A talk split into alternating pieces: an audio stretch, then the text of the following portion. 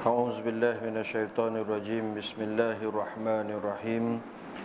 السلام عليكم ورحمة الله وبركاته. إلى حضرة سيدنا وحبيبنا وشفيعنا وزخرنا محمد صلى الله عليه وسلم وخصوصا لمؤلف الكتاب ومعلمنا ومشائخنا وأمهاتنا وآبائنا وللمسلمين والمسلمات. شيء للهم الفاتحة أعوذ بالله من الشيطان الرجيم. بسم الله الرحمن الرحيم. الحمد لله رب العالمين. الرحمن الرحيم. مالك يوم الدين. إياك نعبد وإياك نستعين. اهدنا الصراط المستقيم. صراط الذين أنعمت عليهم غير المغضوب عليهم ولا الضالين. Lin amin. Bismillahirrahmanirrahim. Bismillahi masya'allah la yasukul khaira illa Allah Bismillahi masya'allah la yasrifu su'a illa Allah Bismillahi masya'allah ma kana min ni'matin fa min Allah Bismillahi masya'allah la hawla wa la quwata illa billah. Alhamdulillahi rabbil alamin نحمده ونصلي ونسلم على رسوله الكريم سيد المرسلين وعلى آله وصحبه أجمعين. نوينا التعلم والتعليم وتزكو والتذكير والنفع والانتفاع والإفادة والاستفادة والحث على التمسك بكتاب الله العزيز وسنة رسوله ودعاء إلى الهدى والدلالة على الخير.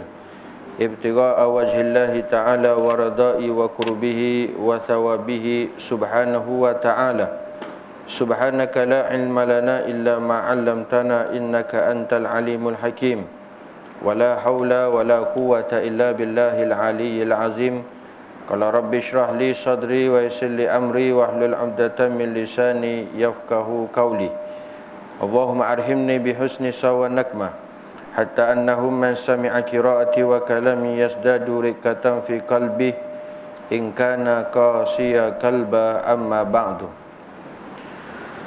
Wa qala nabi sallallahu alaihi wasallam man yuridillahu bihi khairan yufaqihu fid din. Barang siapa yang Allah Subhanahu wa taala berkehendakkan kebaikan Maka yang pertama diberikannya kefahaman agama. Sadaqala Rasulullah sallallahu alaihi wasallam. Alhamdulillah pertamanya syukur kita kehadirat Subhanahu wa taala. Dan malam ni kita diberikan kesempatan dipilih oleh Allah Azza wa Jalla untuk kita sama-sama berada di tempat yang mulia dalam rumah Allah taala dan seterusnya kita berada dalam majlis ilmu taman-taman syurga. Mudah-mudahan tuan-tuan dengan kehadiran kita dicatatkan pahala, diampunkan dosa, dinaikkan darajat dan dikira sebagai amal salih ibadah di sisi Allah Subhanahu wa taala. Muslimin hadirin yang dirahmati Allah, malam ni kita sambung kembali pengajian kita. Dan malam ni kita membaca kitab Nasai'u Nasaihul Ibad syarah bagi Muhammad An-Nawawi bin Umar Al-Jawi daripada ngarang Ibn Hajar Al-Asqalani rahimahullahu taala. Mudah-mudahan kita dapat manfaat daripadanya insya-Allah. Qala musannif rahimahullahu taala wa nafa'ana wa iyyakum bi ulumihi bid-darain amin ya rabbal alamin. Al-maqalatu tasi'a asyarah Qala Nabi sallallahu alaihi wasallam Asyaratu nafarin lan yakbalallahu ta'ala salatahum. Dalam petikan yang ke-19 Qala Nabi sallallahu alaihi wasallam Nabi sallallahu alaihi wasallam telah bersabda Asyaratu nafarin ada sepuluh golongan. Lan yakbalallahu ta'ala salatahum. Allah subhanahu wa ta'ala tidak akan menerima salat mereka.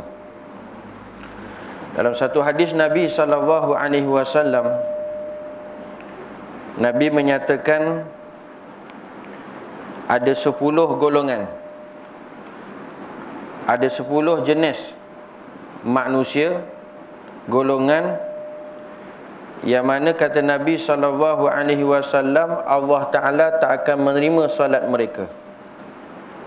Sepuluh golongan ini bila mana dia solat solatnya tidak diterima oleh Allah taala. Apa maknanya?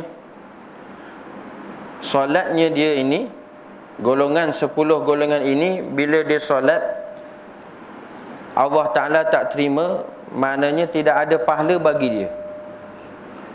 Dia solat tidak ada pahala di sisi Allah Subhanahu Wa Ta'ala. Kerana perkara yang penting dalam ubudiyah kita kehambaan kita kepada Allah Subhanahu Wa Ta'ala maka pastikan bahawa setiap amal ibadah kita kepada Allah Ta'ala itu biarlah berpahalanya di sisi Allah Ta'ala. Kerana bila amal ibadah kita berpahala di sisi Allah Ta'ala maknanya ibadah kita itu dikira sebagai ibadah amal salih yang kita akan ambil nanti pahalanya di akhirat. Bila mana ibadah kita berpahala diterima oleh Allah Taala bermakna ibadah kita itu juga sah di sisi syarak kerana setiap amal ibadah itu berpahala diterima oleh Allah Taala bermakna ibadah kita itu sah juga di sisi syarak tapi tuan-tuan belum tentu ibadah kita yang sah di sisi syarak itu yang sah di sisi syarak belum tentu berpahala di sisi Allah Subhanahu wa taala. Maka sebab itu kita perlu usaha dan perlu kita dapatkan ibadah kita bukan hanya sah di sisi syarak tetapi biarlah berpahala juga di sisi Allah taala. Bila berpahala di sisi Allah maknanya ibadah kita itu diterima oleh Allah apa jua sekalipun ibadah kita baik sembahyang kita baik puasa kita baik zakat kita baik haji umrah kita baik sedekah Quran dan sebagainya. Maka nak dikira sebagai ibadah itu maka bukan hanya sah di sisi syarak tetapi berpahala di sisi Allah taala. Tapi tuan-tuan ada golongan yang mana bila dia solat Solatnya tidak diterima oleh Allah. Maknanya tak ada pahala Satu kerugian yang besar tuan-tuan. Walaupun kadang-kadang dari segi, dari segi syarak itu sah. Ibarat kalau orang kerja Dia kerja penat-penat Dia bekerja Tapi tak ada gaji. Kerja Dia buat kerja dengan penat lelah dan sebagainya dia lakukan. Dia bekerja tapi tak ada gaji. Begitulah tuan-tuan orang buat amal ibadah ah, kita atas dunia ni macam ini kalau buat amal ibadah tapi tak ada pahala maka satu kerugian yang amat besar.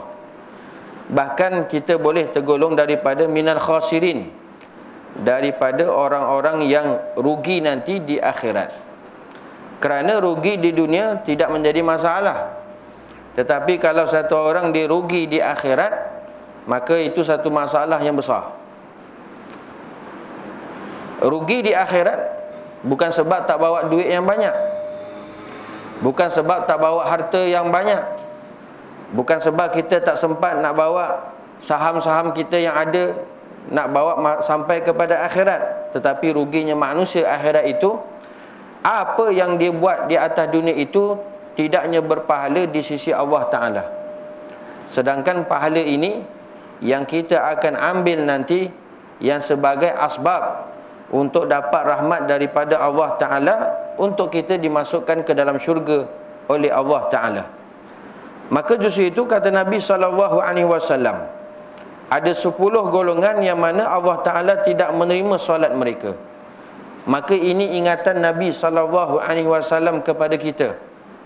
Tandanya sayangnya kasihnya Nabi sallallahu alaihi wasallam Nabi berkendak ibadah hak yang kita buat ini biarlah diterima oleh Allah taala. Kalau tak rugi yang amat besar tuan-tuan. Maka justru itu Nabi wasallam mengingatkan kepada kita supaya tidak termasuk daripada sepuluh golongan ini. Yang pertama kata Nabi sallallahu alaihi wasallam Allah taala tidak akan menerima solat mereka. Iaitu rajulun shalla wahidan bighairi qiraatin satu orang dia solat tanpa membaca suratul Fatihah dia semayang tetapi tuan-tuan dia tak tahu hak yang mana satu wajib, yang mana satu sunat. Dia tak tahu yang mana satu rukun. Dia tak tahu perkara yang mensahkan sembahyang dia. Maka dia solat tapi bighairin qiraatin. Ya ini tanpa membaca suratul Fatihah. Dalam mazhab kita Syafi'i tuan-tuan, Fatihah ini adalah salah satu daripada rukun solat salah satu daripada rukun-rukun solat. Apa kata Nabi wasallam?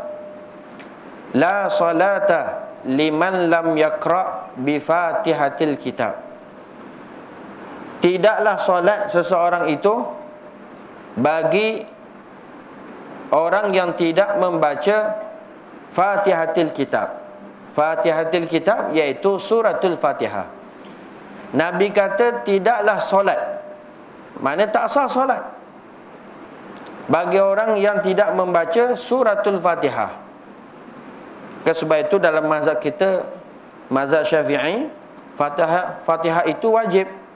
Fatihah itu rukun Bagi orang yang musalli Bagi orang yang solat Maka perbahasan tentang fatihah ini cukup panjang Tetapi cukup memada Nak bagi tahu kepada kita Bagi orang yang musalli Orang yang sembahyang bila dia tidak baca Fatihah, tak ada keuzuran atas dia untuk meninggalkan Fatihah, maka solatnya tidak diterima oleh Allah Subhanahu wa taala. Solatnya tidak diterima oleh Allah taala. Maka pastikan tuan-tuan yang pertama kata ulama bila kita sembahyang, bila kita musalli jadi orang sembahyang ni, maka kena belajar hukum hakam sembahyang. Kena belajar hukum hakam sembahyang supaya kita dapat tahu yang mana satu perkara yang mensahkan sembahyang yang mana satu boleh membatalkan sembahyang yang mana satu rukun yang mana satu sunat supaya sembahyang kita itu dapat kesempurnaan sembahyang di sisi Allah Ta'ala bila dapat kesempurnaan maknanya Allah Ta'ala terima sembahyang kita Maka sebab itu yang pertama ini sangat penting. Fatihah ini merupakan wajib rukun. Usahakan baca dengan dengan betul supaya sah sembahyang kita. Bila kata rukun, bila kata wajib, maka kena baca betul-betul. Ada yang baca Fatihah tuan-tuan sembahyang ni. Tanpa ada suara, tapi mulut bergerak. Dia sembahyang-sembahyang tapi baca Fatihah perkataan dalam sembahyang tu akwal tu mulutnya bergerak tapi tak ada suara tak ada bunyi. Maka ini pun tak sah juga tak diterima oleh Allah taala. Allahu akbar macam ngunyah-ngunyah pula. Kan? Ni sembahyang ngunyah ke? Bukan tak? Ha mulut dia gerak.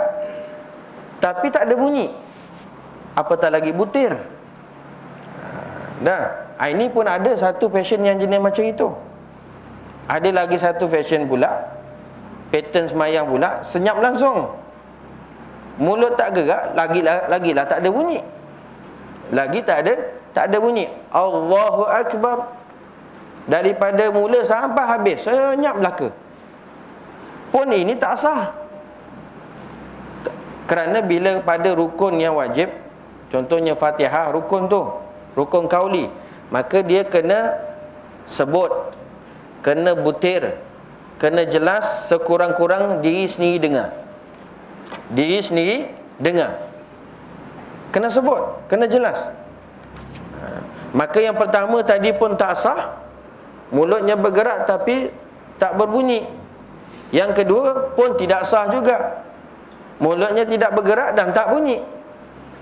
Ada yang pattern yang ketiga tuan-tuan yang mulutnya bergerak, berbunyi tapi celam-celup. Tak semua hak dengar. Tak semua dengar. Bismillahirrahmanirrahim. Bila alamin. Rahmanirrahim. Maliki yaumiddin. Iyyaka na'budu. Ihdinas siratal Ha. Pangkal dengan ujung saja tuan-tuan hak dengar. Kadang-kadang tengah-tengah tu dengar juga. Timbul, tenggelam, timbul, tenggelam, timbul, tenggelam. Bismillahirrahmanirrahim.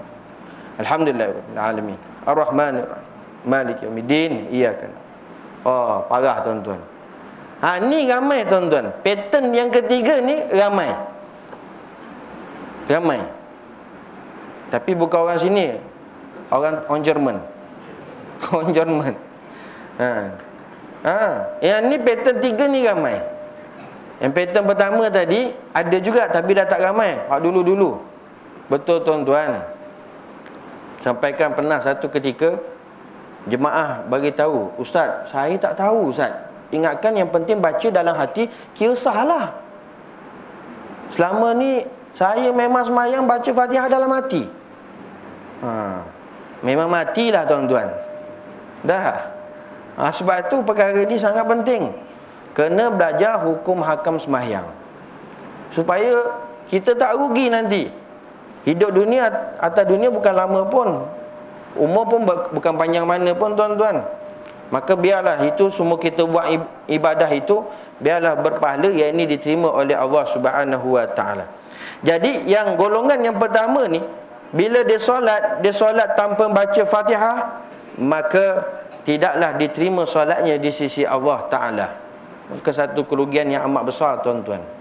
Muslimin hadirin yang dirahmati Allah. Dan yang kedua Golongan yang kedua Allah Ta'ala tidak menerima solat mereka Warajulun la yu'addi zakah.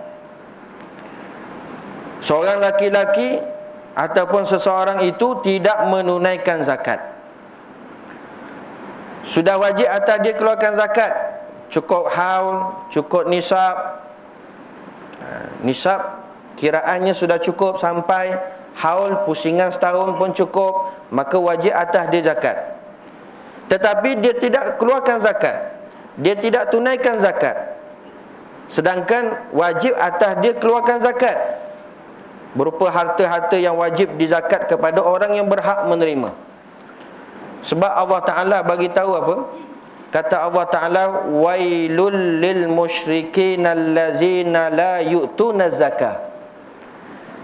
Celakalah kata Allah Taala bagi orang yang mempersyirikkan, menyunggutukan Allah Taala iaitu orang yang tak menunaikan zakat.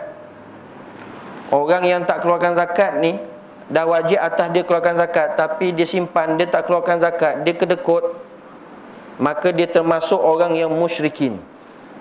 Orang yang mensyirik menyungutukan Allah Subhanahu wa taala. Bagi orang yang musyrikin yang mensyirikkan Allah taala ni Allah taala panggil dia apa? Wailun celakalah binasalah.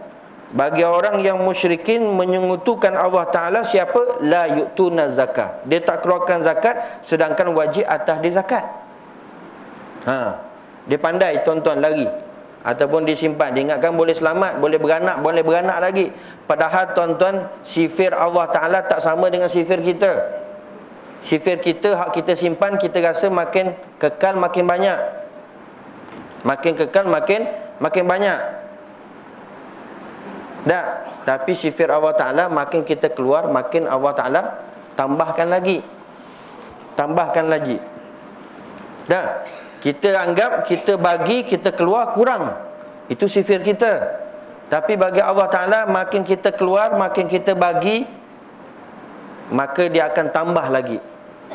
Sebab tu namanya zakat. Zakat maknanya subur. Makin subur lagi tuan-tuan.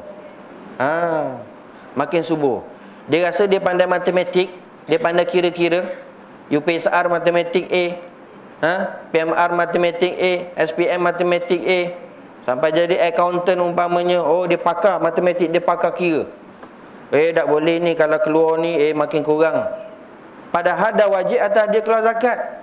Maka dia tak faham, dia tak belajar agama, maka dia sekat untuk dia tambah lagi amal ibadah dan tambah lagi dia punya rezeki. Muslimin hadirin yang dirahmati Allah. Jadi kalau satu orang tu dah wajib atas dia keluar zakat.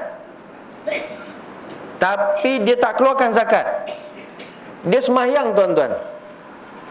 Semayang zuhur, semayang asar, semayang maghrib, semayang isyak. Masya Allah, tabarakallah. Memang kaki semayang. Tapi tuan-tuan sayang. Lan yakbalallahu ta'ala solatahum.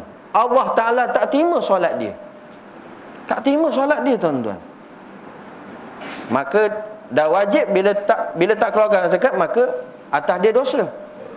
Dia anggap dia dapat tambahkan lagi banyakkan lagi simpanan dah tuan-tuan keluarkan barulah berkembang barulah tambah. Ada satu amalan tuan-tuan supaya nikmat yang kita dapat ni dia kekal, dia tak kurang. Kita takut hak sekarang ni dia berkurang. Kekal tu tak apa tapi kalau tambah itu lagi bagus. Ha, supaya macam mana tuan-tuan kita nak ikat nikmat yang ada sekarang ni dia kekal. Dia tak berkurang. Ha, tambah lagi bagus. Paling tidak pun dia kekal. Maka kata ulama banyakkan zikir iaitu bismillah himasya Allah la haula wala quwata illa billah. Bismillah masya Allah la haula wala quwata illa billah. Paling kurang satu hari seratus kali. Paling kurang satu hari seratus kali. Bismillahi Masya Allah La hawla wa la quwata illa billah. Ini Pengikat nikmat Supaya tak berkurang. Dia kekal. Ha, Dia Dia kekal. Kan Allah Ta'ala Menyatakan Wala in syakartum la azidannakum Jika kamu syukur nikmat yang aku bagi La azidannakum Aku akan tambah lagi Wala in kafartum inna azabila syadid. Bila kamu kufur, kamu tak taat pada perintah aku, maka terima azab aku yang amat pedih. Maka nak tambah tu syukur. Tapi kita tak tahu tuan-tuan cara macam mana nak kekal. Ha, macam mana hak nak kekal ni? Ha, nak tambah tahu dah caranya syukur, taat pada perintah Allah. Nak kekal ni supaya tak kurang. Maka kata ulama banyakkan wirid Bismillahi masya Allah la haula wa la quwata illa billah. Paling kurang pun 100 100 kali tuan-tuan. Ha, jadi golongan yang kedua ni bila mana dia dah wajib keluar zakat tapi tak keluarkan zakat. Dia solat lah tuan-tuan, maka solatnya tidak diterima oleh Allah Taala. Sebab tu tuan-tuan bila kita doa Allah Taala berikan nikmat banyak, nikmat yang lebih kena perhati-perhatikan. Hak ni kena keluarkan zakat ke tak? Ha. Lembu kita banyak tuan-tuan. Ha, sampai 100 ekor, 200 ekor, 300 ekor. Dia pun seronok tengok banyak. Dia tak tahu kat sana ada kewajipan untuk dia keluarkan zakat. Dia seronok banyak. Macam mana je banyak? Alhamdulillah berkembang biak Ustaz. Ha, berkembang biak. Hari ni je 6 ekor dah. 6 ekor beranak. 6 ekor saya dapat cucu hari ni. Ha, dia, dia tak belajar. Ha, dia seronok orang banyak aja. Nah, begitulah hak yang lain-lain tuan-tuan. Hmm? Maka sebab itu kena perhatikan sungguh-sungguh. Sebab tu kadang ada orang cerdik sangat tuan-tuan, dia tu yang dia nak lari-lari tu. Ha, supaya dok ngelak keluarkan keluarkan zakat. Bahaya kesannya semayang dia tak diterima oleh Allah Taala. Oh rugi tuan-tuan. Muslimin hadirin yang dirahmati Allah. Golongan yang ketiga kata Nabi sallallahu alaihi wasallam yang mana solatnya tidak diterima oleh Allah Taala wa rajulun ya ummu qauman wa hum lahu karihun satu orang laki-laki yang menjadi imam suatu kaum sedangkan mereka kaum yang membencinya. Nabi kata tuan-tuan golongan yang ketiga satu orang dia jadi imam dia jadi ketua dia jadi pemimpin dia jadi imam. Dia jadi imam lah Dalam semayang dia. Tapi masalahnya Orang kampung Kaum dia Hak yang belakang tu tak suka dia. Benci kepada dia Maka ini Kata Nabi SAW Hak dia semayang tu jadi imam Dia semayang dia tu Allah Ta'ala tak terima. Allah Ta'ala tak tak terima. Sebab tu kena ada redha Kepada orang kampung Orang tempatan Supaya dia jadi imam ni Semua orang redha. Ha, Semua orang redha untuk dia memimpin Dalam solat kita. Sebab tu Nabi SAW Dalam hadis yang lain Nabi SAW pernah menyatakan Salasatun la tujawizu salatuhum azanahum. Al-abdul abiku hatta yarji' wa imra'atu batas wa zawjuha 'alayha sakhitun. Wa imamun amma kauman wa hum la lahu karihun. Kata nabi sallallahu alaihi wasallam ada tiga golongan solat mereka tidak melewati telinga mereka dalam hadis yang lain nabi ada sebut ada tiga golongan. Yang mana kalau dia solat solat dia tuan-tuan tak sampai sejengkal pun atas kepala dia. Nak lepas tinggal pun tak lepas. Sebab ibadah ni tuan-tuan Dia akan bawa ke hadratillah subhanahu wa ta'ala. Ada tujuh lapisan. Nak naik lepas lapisan langit pertama Langit kedua, langit ketiga, langit keempat Langit, langit ketujuh. Oh dia ada filter tuan-tuan. Dia ada penapis dia kalau langit pertama saja amal ibadah kita ni adanya terselit kat situ mengumpat Langit pertama dah tak lepas dah. Pulang balik, campak balik. Ha, apatah lagi nak langit-langit-langit lapis langit yang lain-lain. Tapi ada tiga golongan kata Nabi dia solat tapi tak naik. Nak lepas hak telinga dia pun tak lepas. Apalagi nak dikira sebagai amal ibadah.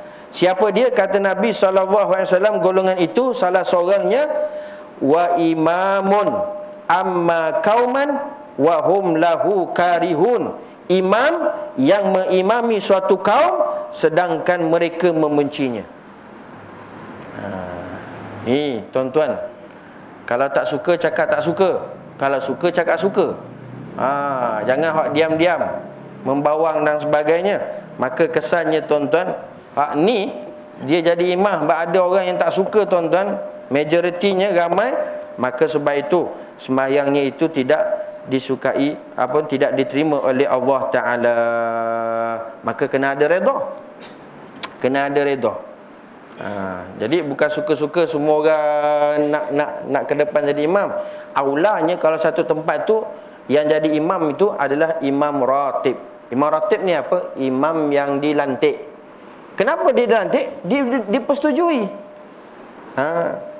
Sebab itu tuan-tuan kalau satu tempat tu ada kuliah yang sampaikan kuliah tu ustaz ke orang alim ke siapa ke sekalipun hak dia menyampaikan kuliah. Hak imam imam yang ada tu di situ dia jadi imam. Itu yang lebih aula. Ha, ini disebut dalam kitab fiqh ni.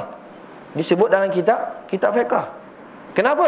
Kenapa? Sebab itu imam ratib yang dilantik lebih afdal. Kerana dah dipersetujui dah disepakati. Dah diredai ha, itu lebih aula itu lebih lebih aula tapi kalau nak dialu-alukan nak di apa nama dipersilakan boleh. Tapi bukan kata bahawa ha, ni ustaz ni lepas kuliah ni ha, kena jadi imam. Ha, tak tapi aula afdalnya hak imam ratib yang dilantik di situ itu aula jadi jadi imam. Tapi nak dialukan dipersilakan tak jadi masalah. Ha, bukan dah letak dialukan tak kamak je ustaz tu tu jadi imam Aku ustaz, aku nyampaikan kuliah, aku jadi imam. Aku ada kat sini, aku lebih aula. Tak. Bukan tuan-tuan. Sebab tu penting, dia ada kaitan dengan apa? Dengan orang suka ke tak suka.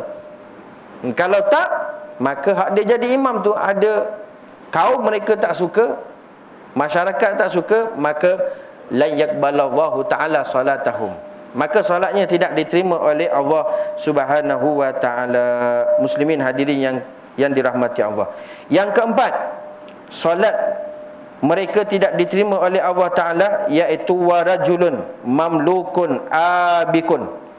Laki-laki yang menjadi budak yakni hamba lalu melarikan diri.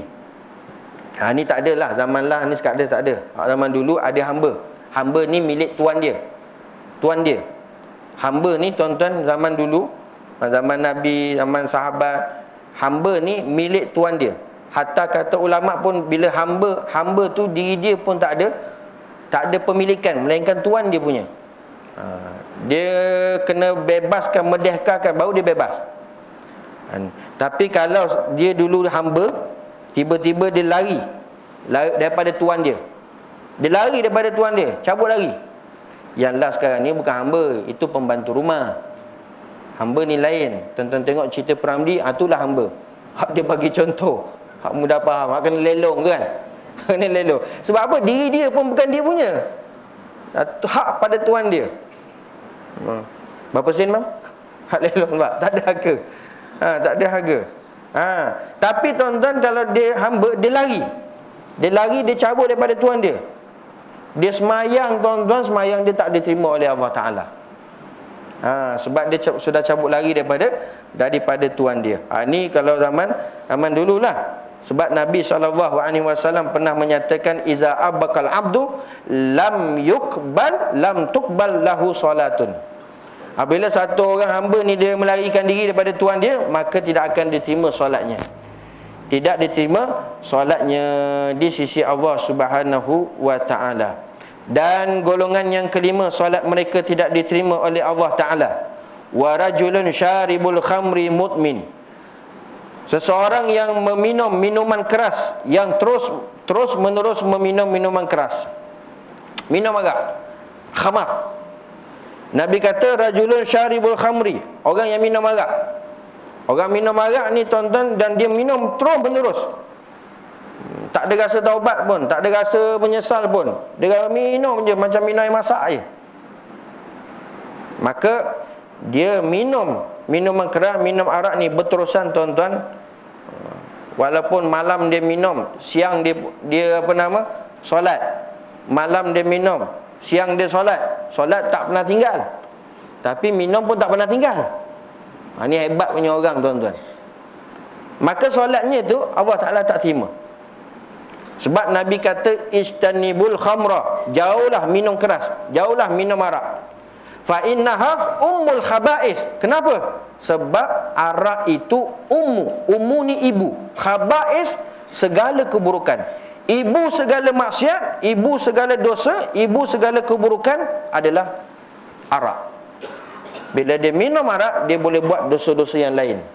Bila dia minum arak, dia boleh buat maksiat-maksiat yang lain. Bila dia minum arak, dia boleh jatuh kepada banyak keburukan-keburukan yang lain. Ha, ini bahaya tuan-tuan. Ni, ni bahaya. Ha, dia minum minuman keras berterusan. Tambah ada rasa nyesal, sedih, dan sebagainya. Tak ada rasa apa pun tuan-tuan. Kenapa? Hati dah mati. Dia bila hati mati ni, dia buat dosa pun tak ada rasa apa tuan-tuan. Tak ada rasa sedih, menyesal ke tak ada, tak ada. Sebab hati dah mati. Macam orang kena kencing manis, kaki dia dah mati, habis semua dah tak ada rasa apa dah, hitam dah. Orang cubit sikit je, sakit je, tak ada apa pun. Orang toreh sikit pakai pisau pun tak ada rasa apa, tak sakit, dah. Dia pijak duri ke pijak kaca pun tak sakit. Sebab apa? Sebab apa tak sakit? Tak rasa. Sebab kaki dia dah mati. Begitu orang bila jatuh pada dosa, buat maksiat, dia tak ada rasa apa-apa sebab hati dia dah mati. Ah ini bahaya tuan-tuan.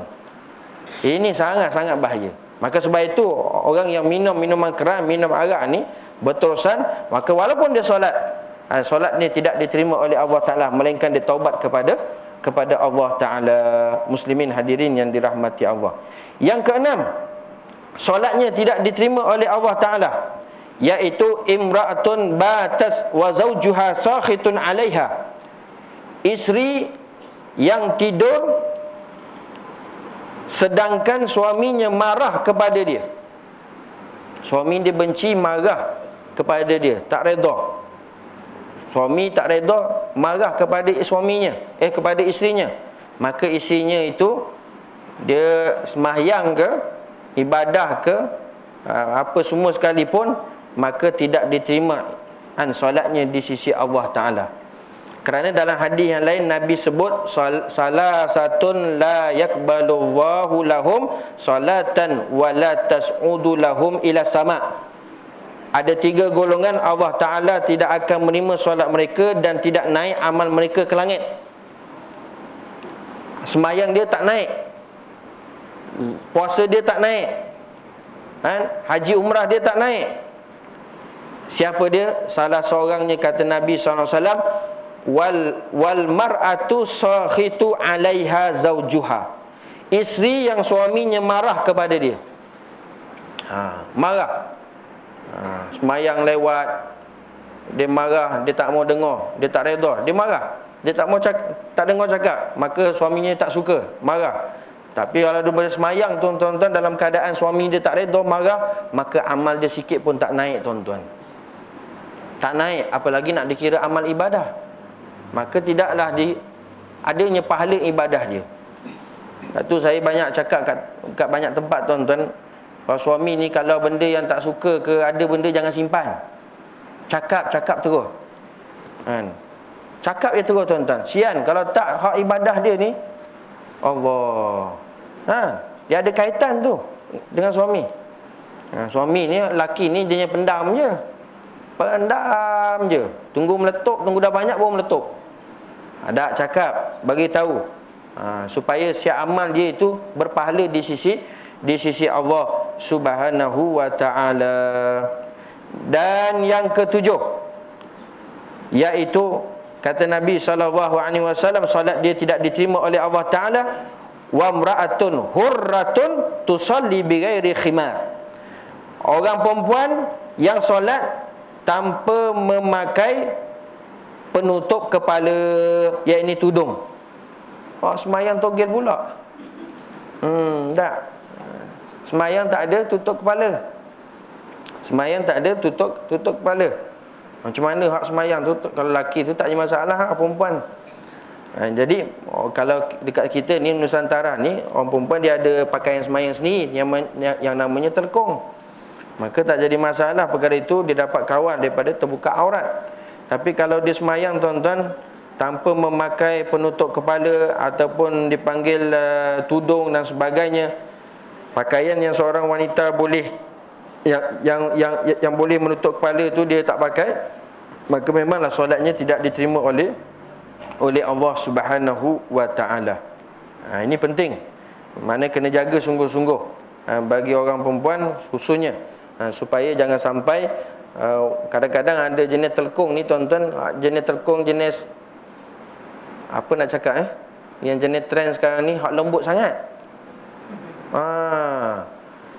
Lembut sangat. Kan cakap jenamanya marah pula. Ha saya pun tak tahu jenamanya. Tapi macam-macam sekarang. Warna pink ada warna oranye ada warna merun ada warna merah ada. Ha warna-warni. Tapi afdal hak putih. Ha, Afdalnya putih. Ha, Warna-warni. Hak nipis je Licin je. Ha, Kadang-kadang berbekas tu. Ha, Tu kena hati-hati ha, Semayang-semayang pakai telkon Tapi seksi. Ha, Pak Haji tengok seksa tuan-tuan. Maka sebab tu hati-hati. Ha, Jangan terlalu ikut trend sangat. Ha, Telkong yang yang yang kadang-kadang Berpassion-passion dan sebagainya. Muslimin hadirin yang dirahmati Allah. Yang ke-8 Kata Nabi SAW Salat dia tidak diterima Siapa dia? Wa akilu riba. Orang yang suka makan riba. Orang makan riba. Ha, Makan riba Sebab tu sebagian ulama' dia kata Telah datang hadis Bahawa Pemakan riba ni Akan digiring Ataupun akan dicampurkan Bersama-sama dengan Sifat anjing dan sifat babi Dari alasan kerana apa? ha, keadaan mereka mereka itu kerana memakan riba. Kerana memakan memakan riba. Maka sebab itu hati-hati ha, dalam uh, kehidupan kita ni usahakan jauhkan daripada uh, walaupun kena debu-debu riba usahakan jauh sampai termakan termakan riba makan riba lebihan ha, contohnya maka sebab itu ini kadang-kadang kita kena perhatikan kena ada ilmu supaya kita tahu bahawa kita tidak termasuk daripada orang yang memakan memakan riba. Muslimin hadirin yang dirahmati Allah. Dan yang kesembilan wa imamul jaiz iaitu pemimpin yang yang zalim, pemimpin yang bengis. Abu Zar radhiyallahu anhu berkata, aku dengar Nabi SAW bersabda, yuja'u bil wali yaumal qiyamah fayun bazubi ala jisri jahannam kata Nabi SAW akan didatangkan para pemegang perwalian pada hari kiamat. Lalu dikucilkan di jembatan gantung neraka jahannam sehingga kerana jambatan gantung itu bergoncang dengan sangat keras. Tidak tersisa darinya persendian kecuali hilang dari tempatnya. Jika ia orang taat kepada Allah dalam perbuatannya maka ia boleh lalu. Dan jika ia orang yang bermaksiat maka jambatan itu membakarnya. Lalu terjatuh dengannya di dalam neraka dengan ukuran 50 ribu tahun. Nabi kata akan datang nanti para pemegang perwalian pada hari kiamat maknanya didatangkan pemimpin-pemimpin ketua-ketua imam-imam didatangkan dikumpulkan Lalu duk kena jalan jambatan titian sirat. Jalan-jalan je golongan ni tuan-tuan, maka kebanyakannya semuanya tuan-tuan apa dia? Tergelincir, jatuh daripada jambatan tersebut. Bila jatuh tuan-tuan tak lain hak kat bukan bawah tu apa? Neraka jahanam. Ha? neraka neraka jahanam. Kerana apa? Dengan sebab dia tidak taat kepada Allah Taala kerana dia merupakan seorang yang jair seorang yang bengis seorang yang zalim ketika mana Allah Taala beri dia jawatan pangkat ketika dulu akhirat kesan tuan-tuan maka bila kesan tu akhirat dia dimasukkan dalam api neraka dunia tuan-tuan hak dia semayang ni dia semayang ni dia nyanyi orang dia zalim semayang ni tak diterima oleh Allah Taala. Tak diterima oleh Allah Subhanahu Wa Taala. Dan yang terakhir Kata Nabi sallallahu alaihi wasallam, siapa? Wa rajulun la tanhahu salatuhu anil fahsya'i wal munkar la yasdadu minallah illa bu'da. Orang yang solatnya tidak mencegah dirinya dari perbuatan keji dan mungkar, ia tidak bertambah dari Allah melainkan semakin jauh dia daripada Allah Taala. Hak semayang-semayang tapi dia buat maksiat, semayang-semayang jatuh pada dosa. Rupanya semayang dia tidak diterima oleh Allah Ta'ala Bahkan makin jauh, makin jauh kepada kepada Allah Muslimin hadirin yang dirahmati Allah Jadi ada 10 golongan ini tuan-tuan Sebagai ingatan Nabi SAW kepada kita Agar kita ini jauhkan termasuk daripada Walaupun salah satu daripada 10 golongan ini. Kerana kita berharap amal ibadah kita ini Yang hidup kita yang sementara Diberikan nyawa umur yang pun singkat kehidupan yang singkat biarlah ibadah kita khususnya solat itu benar-benar diterima di sisi Allah Subhanahu wa taala yang ini berpahala. Maka nak diterima berpahala di akhirat maka kita usahakan jauhkan daripada 10 10 golongan ini mudah-mudahan insya-Allah tuan-tuan solat kita diterima oleh Allah Subhanahu wa taala dan asbab untuk kita menjadi ahli syurga di sisi Allah Subhanahu wa taala kelak di akhirat nanti. Mudah-mudahan kita dapat manfaat, kita dapat amal dan sampaikan panjang umur. Kita jumpa nanti pada pertemuan yang akan datang. Wallahu a'lam.